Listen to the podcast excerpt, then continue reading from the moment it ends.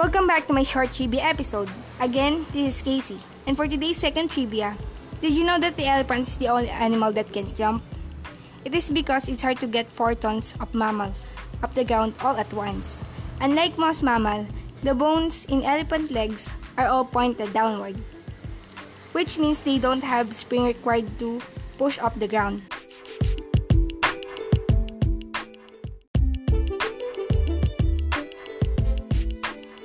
Good day. This is Casey Mibatuyo, and welcome to my short trivia episodes. For today's trivia, did you know that snails can sleep for 3 years? Snails need moisture to survive, so if the weather is not cooperating, they can actually sleep for 3 years.